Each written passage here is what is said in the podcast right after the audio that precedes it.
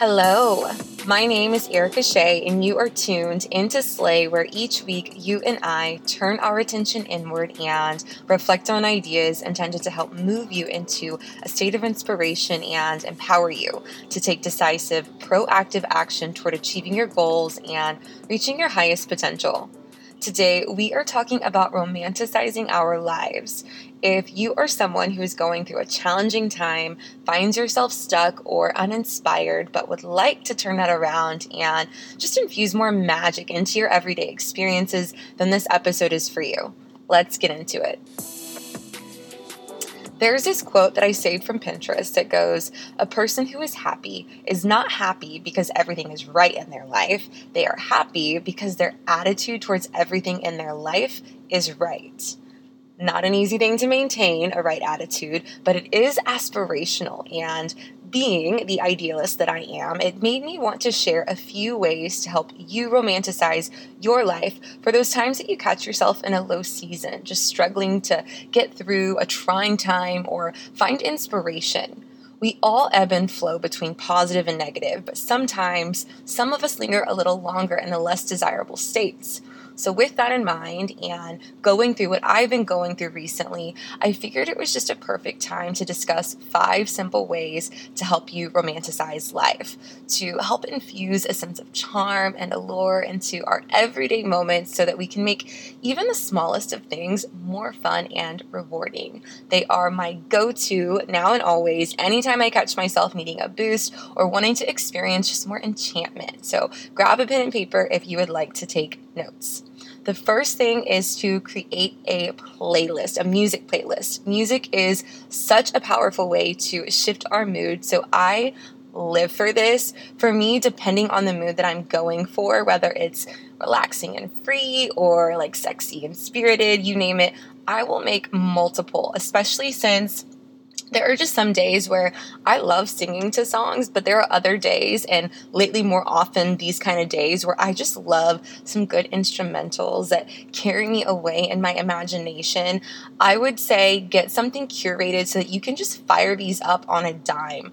One thing I love to do is to find a favorite song or something that I'm really feeling on Spotify and go to that specific song's radio station in order to discover more songs like it that I maybe haven't heard before. I find that it activates my imagination and just gets me out of my normal thought loops. So if you've got a really just active mind and you're like, I need to, you know, kind of just distract myself for a little bit, but in a good way, try that. The second thing I would say from there is to dance. Like with your imagination in play with that music, start to move your body, get involved with the scene that you are creating in your mind, that you are visualizing with those instrumentals, whatever it is, just start to sway side to side, and then from there, see what happens.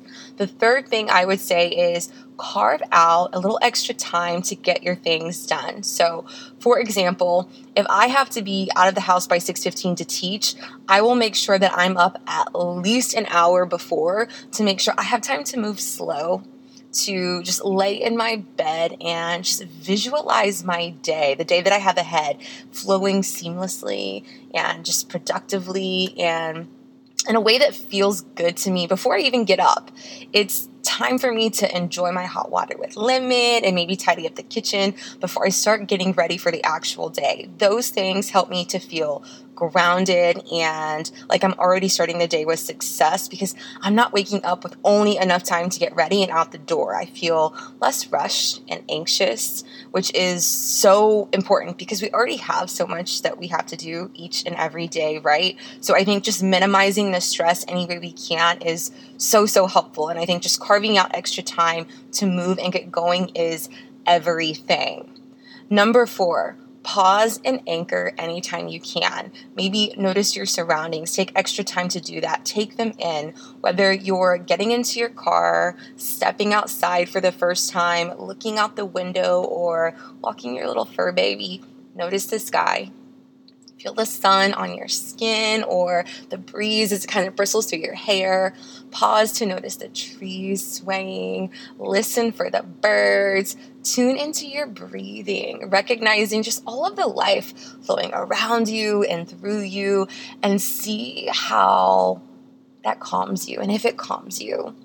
The fifth thing that I would say is create a photo album with all the things that you would include on a vision board. This is something that I live for. Take time throughout your day, each and every day, to sit there and look at each photo one by one. And as you scroll, really take in the image and then close your eyes. See yourself having that thing and enjoying it. You know, walking through your dream kitchen, driving your dream car, you're opening up that amazing sunroof, checking your bank account and seeing so many zeros while you're in the process of just sending a Zelle transfer to one of your best friends that you haven't seen in a while, just to tell her that you're thinking of her and that lunch is on you because you miss her so much. In no way am I encouraging you to ignore or deny the real aspects of your life by encouraging you to romanticize your life. But I am inviting you to find ways to navigate them with just more positive mindset.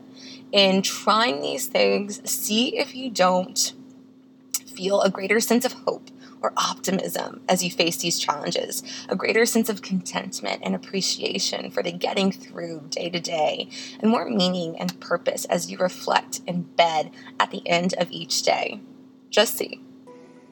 If you enjoyed this episode and know someone who could benefit from today's message or any of the content that we discuss, be sure to share it with them. As always, I thank you for tuning in. Until next time, continue to show up for yourself in a major way.